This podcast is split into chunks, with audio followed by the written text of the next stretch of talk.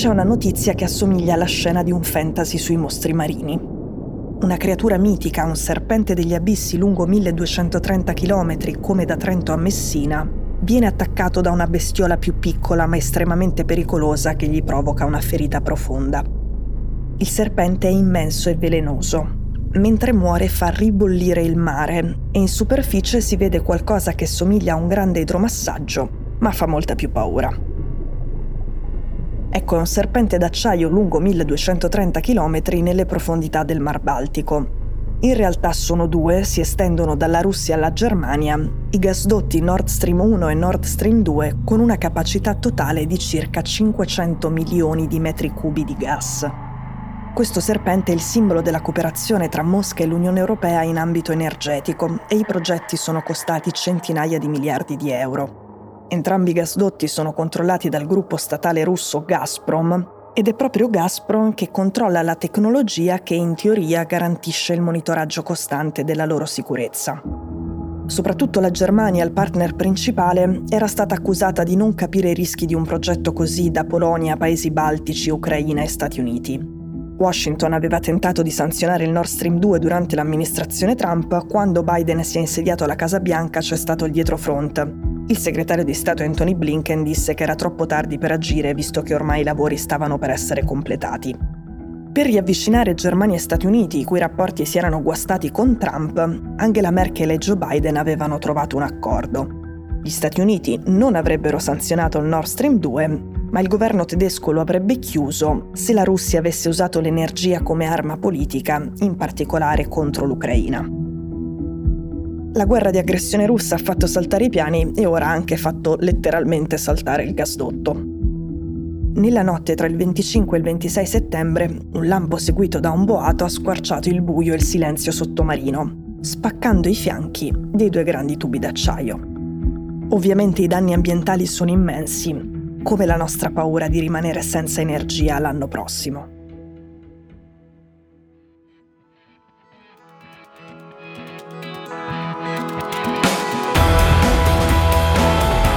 Sono Cecilia Sala e questo è Stories.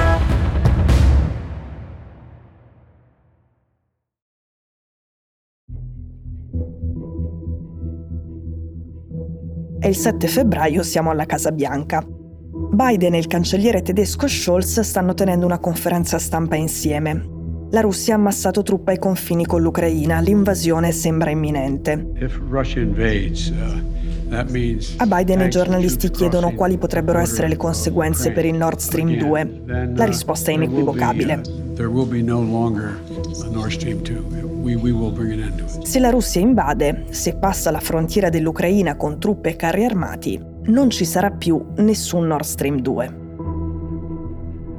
Un paio di settimane dopo, Mosca riconosce l'indipendenza dall'Ucraina delle repubbliche autoproclamate di Donetsk e Lugansk in Donbass il 22 febbraio Scholz risponde sospendendo l'autorizzazione che serve per far entrare in funzione il Nord Stream 2, che ormai è completato ed è anche già stato riempito di gas. Il 24 febbraio bombe russe iniziano a piovere su Kiev. La guerra vera è cominciata, un altro conflitto si accende tra Mosca e Bruxelles, quello dell'energia. Per esercitare pressione sull'Europa e ricattarla, tra giugno e settembre la Russia chiude i rubinetti del gas e disattiva il Nord Stream 1. Measuring stations in both Sweden and Denmark registered strong underwater explosions in the same area as the gas leaks on Monday. Nella notte tra il 25 e il 26 settembre, decine di stazioni sismografiche della Svezia registrano delle scosse nel Baltico. Nord Stream AG, il consorzio internazionale che opera il Nord Stream 1, segnala un calo di pressione. Poco dopo la società Nord Stream 2 AG, che ovviamente controlla il Nord Stream 2, invia un messaggio identico. Entrambe le aziende informano di perdite di gas nelle acque di Danimarca e Svezia. Squillano i telefoni di governi, ministeri e servizi segreti da Berlino a Mosca, passando per Copenaghen, Stoccolma e le capitali baltiche. A provocare quei grandi buchi nei gasdotti non può essere stato un evento naturale. Per il direttore dell'Istituto Nazionale di Sismologia svedese non ci sono dubbi, si tratta di esplosioni. È un sabotaggio. I Nord Stream sono stati fatti saltare sia per il ministro della difesa danese sia per la presidente della Commissione europea Ursula von der Leyen. Dice la stessa cosa anche il BND, i servizi segreti tedeschi. Per il ministro dell'economia e della protezione del clima, il nostro Robert Habeck, l'infrastruttura critica era un obiettivo di potenziali attacchi, non lo scopriamo certo oggi. Come in Danimarca, Svezia e Norvegia, anche in Germania si attivano le misure di protezione per gli impianti dell'energia e le zone costiere. Si vuole soprattutto garantire la sicurezza dei terminali per il gas liquefatto, quelli che somigliano al famoso rigassificatore di Piombino. Si temono altri attacchi. Qualcuno nel governo tedesco dice a Der Spiegel che non solo gli squarci nel Nord Stream sono dovuti a esplosioni, ma che soltanto un attore statale può aver compiuto un attacco così, vista la complessità dell'operazione. Sulle cause dei danni rimangono vaghi Gazprom e Dmitry Peskov, il portavoce di Putin. Secondo lui nessuna ipotesi si può escludere, ma si capisce che le accuse di sabotaggio sono rivolte innanzitutto a Mosca, cui Peskov è netto le respinge come stupide e assurde. La portavoce del Ministero degli Esteri russo Maria Zakharova dà la colpa a Biden, la Casa Bianca liquida questa ipotesi come ridicola. Quindi, se il sabotaggio c'è stato, chi è il responsabile? Nielsen, un analista del Collegio Reale di Difesa danese, dice che sul piano tecnico bastano un'imbarcazione e alcuni subacquei che sanno usare gli esplosivi. Le ipotesi sono 1. L'azione di incursori che, portati sull'obiettivo da una nave commerciale, hanno poi piazzato delle cariche esplosive. L'esplosione sarebbe poi stata telecomandata a distanza giorni o settimane dopo dal momento in cui è stata posizionata la carica. Ipotesi 2. Droni sottomarini da combattimento. Ne ha parlato per primo Kenneth Bull, del Dipartimento di Strategia e Scienze della Guerra dell'Accademia Militare Norvegese. Una cosa interessante è che l'autorità norvegese per la sicurezza petrolifera aveva già invitato le compagnie del petrolio ad aumentare la vigilanza.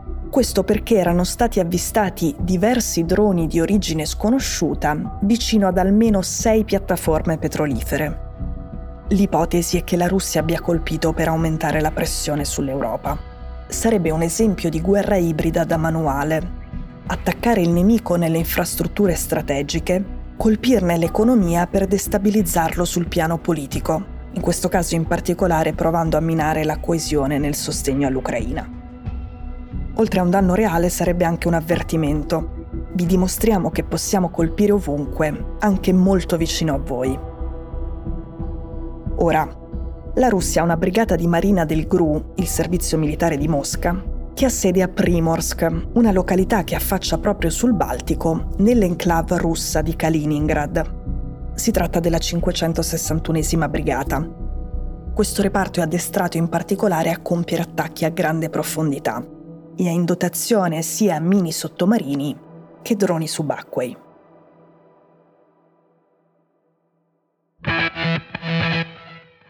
Stories è un podcast di Cecilia Sala prodotto da Cora Media. A questo episodio ha collaborato Francesco De Felice. La cura editoriale è di Francesca Milano. In redazione Simone Piranni. L'advisor è Pablo Trincia. La producer è Monica De Benedittis. La post-produzione e il sound design sono di Daniele Marinello. La supervisione del suono e della musica è di Luca Micheli.